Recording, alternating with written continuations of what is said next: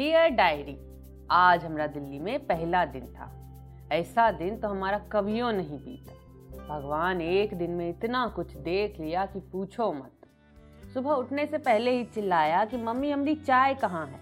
अचानक से आँख खुली तो याद आया कि हम दिल्ली में हैं। बिस्तर से उठकर बाथरूम गए। भग यहाँ बाथरूम जाना भी एगो मुसीबतें है। हमको तो इंडियन में जाने की आदत है। यहाँ तो वेस्टर्न टॉयलेट है। पता नहीं यहाँ के लोगों को वेस्टर्न टॉयलेट पर प्रेशर कैसे बनता है। बाथरूम से निकलकर हॉल में गए तो देखा बुआ गुस्से में चाय नाश्ता का इंतज़ाम कर रही है। अफूफा जी पर गरमा रही है कि कोनो काम करने वाली ले आओ, अब हमसे इतने लोगों का काम नहीं होता। ये बात सुनकर हमको लगा कि इनके इतने लोगों का मतलब कहीं हम ही तो नहीं है। बात को नज़रअंदाज कर दिए और किचन में गए। बुआ से पूछा कि कुछ मदद कर दे? उन्होंने कहा कि हाँ फूफा जी और सोनम को नाश्ता का प्लेट दे दो।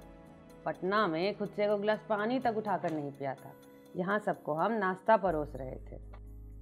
नाश्ता करने के बाद फूफा जी ऑफ़िस चले गए। अब बुआ भी घर का कुछ सामान उमान खरीदने के लिए मार्केट चली गई। सोनम, जो हमारी फुफेरी बहन है, उसको हमने कहा था कि हमको लैपटॉप खरीदवा दो। उसने कहा था कि ठीक है, शाम में मेट्रो लेकर मंडी हाउस आ जाना। तुमको हम नेहरू प्लेस ले चलेंगे, वहाँ अच्छे लैपटॉप मिल जाते। इसके बाद वो भी कॉलेज चली गई। पटना में हमारी सुबह तब तक नहीं होती थी जब तक हम पूरे घर का दौड़ न लगा दें। यहाँ तो दस कदम चलते ही एक कोने से दूसरे कोने पहुँच जाते हैं। पटना में जब तक छत पर जाकर नाच नहीं लेते थे तो मन नहीं भरता था। यहाँ तो छत का कोई ठिकाने नहीं है। यहाँ लोगों के घर जितने ही छोटे हैं, उतनी ही तेज उनकी ज़िंदगी है। दोपहर में जब हम नहा कर आए तो बुआ से पूछा कि हम कपड़े कहाँ सुखाए? तो उन्होंने कहा कि बाथरूम में जगह होगा तो वहीं टांग दो।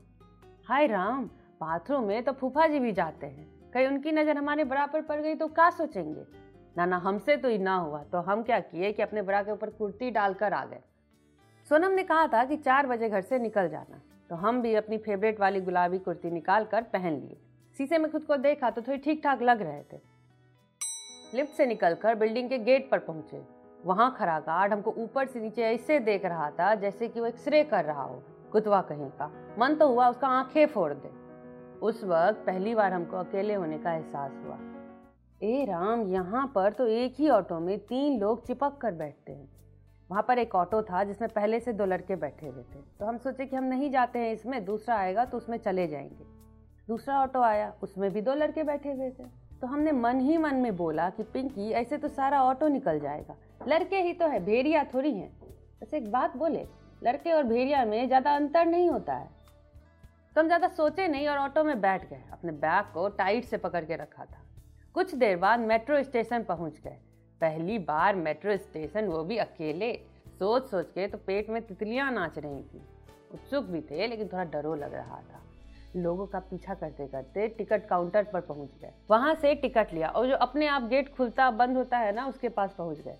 दो मिनट तक खड़े होकर लोगों को देख रहे थे कैसे आते जाते हैं इसके बाद हमने जैसे ही गेट पर टिकट सटाया और अंदर जाने लगे गेट बंद हो गया।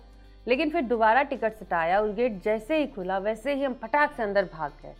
गेट पार करते ही हमने चैन की सांस ली। इसके बाद हम मेट्रो के लिए गए। जैसे ही मेट्रो का गेट खुला, उसमें खचा खच लोग भरे हुए थे। इतने सारे लोग को देख कर लग रहा था कि मालगाड़ी में सामान रखा हो। अब जाना तो था ही, अब करे तो करे क्या? फिर सोचा कि कोई हाथ लगाएगा तो उसको कहनी मारेंगे। भगवान का नाम लेकर चढ़ गए मेट्रो में। हे भगवान, यहाँ पर लड़का लड़की तो एक साथ हाथ पकड़ कर खड़े रहते हैं। हमारा बॉयफ्रेंड को हाथ पकड़ना तो दूर आँखें तक नहीं मिलाता था। अच्छा हुआ, उस छुछुन्नर से हमारा पीछा छूट गया। जब भी मेट्रो में अनाउंसमेंट होता तो उसको भी हम मने मन में दोहरा रहे थे। मेट्रो में लगे हर एक नोटिस को ध्यान से पढ़ रहे थे। और ऊपर जो मेट्रो स्टेशन का नाम लिखा था, उसको भी याद कर रहे थे। कहे कि हमारे काम आ जाएगा आगे जाके। थोड़ी देर बाद राजीव चौक मेट्रो पहुँचे। बाप रे, इतने लोग मेट्रो के अंदर आए। हमको तो लगा हम कहीं दबिए ना जाए। अपना बैग और दुपट्टा को ज़ोर से पकड़ लिया। भीड़ में, मेट्रो के नाम में और दुपट्टे में हम इतने उलझ गए कि हमको ध्यान ही नहीं रहा कि मंडी हाउस आ गया।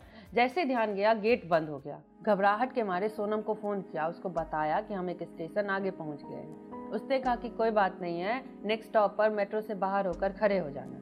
दस मिनट तक वहाँ खड़े रहे। हमको तो बहुत ही अजीब लग रहा था। फिर सोनम को देखा तो जान में जान आई। सोनम हमको सबसे आगे वाले कोच में ले गई, जहाँ लिखा था वीमेन वनली हाय राम, हमको तो पता ही नहीं था कि एक डब्बा हमारे लिए है।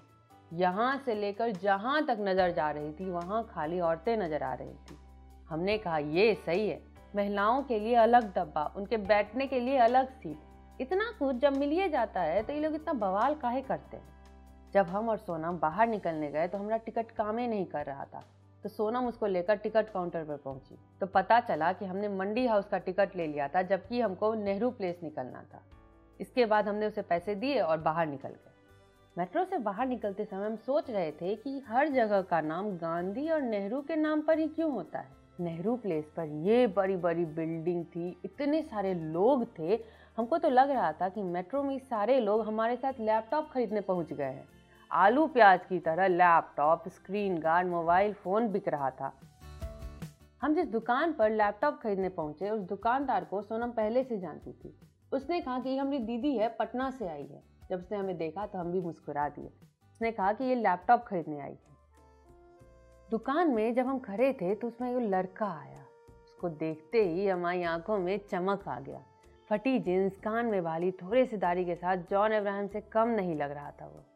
आँखें सेक कर हम पर प्यार का बुखार चढ़ने ही वाला था कि हमारी बहन कान में बोलती है कि लैपटॉप लेने आए हैं, लड़का नहीं तो इधर ध्यान दो।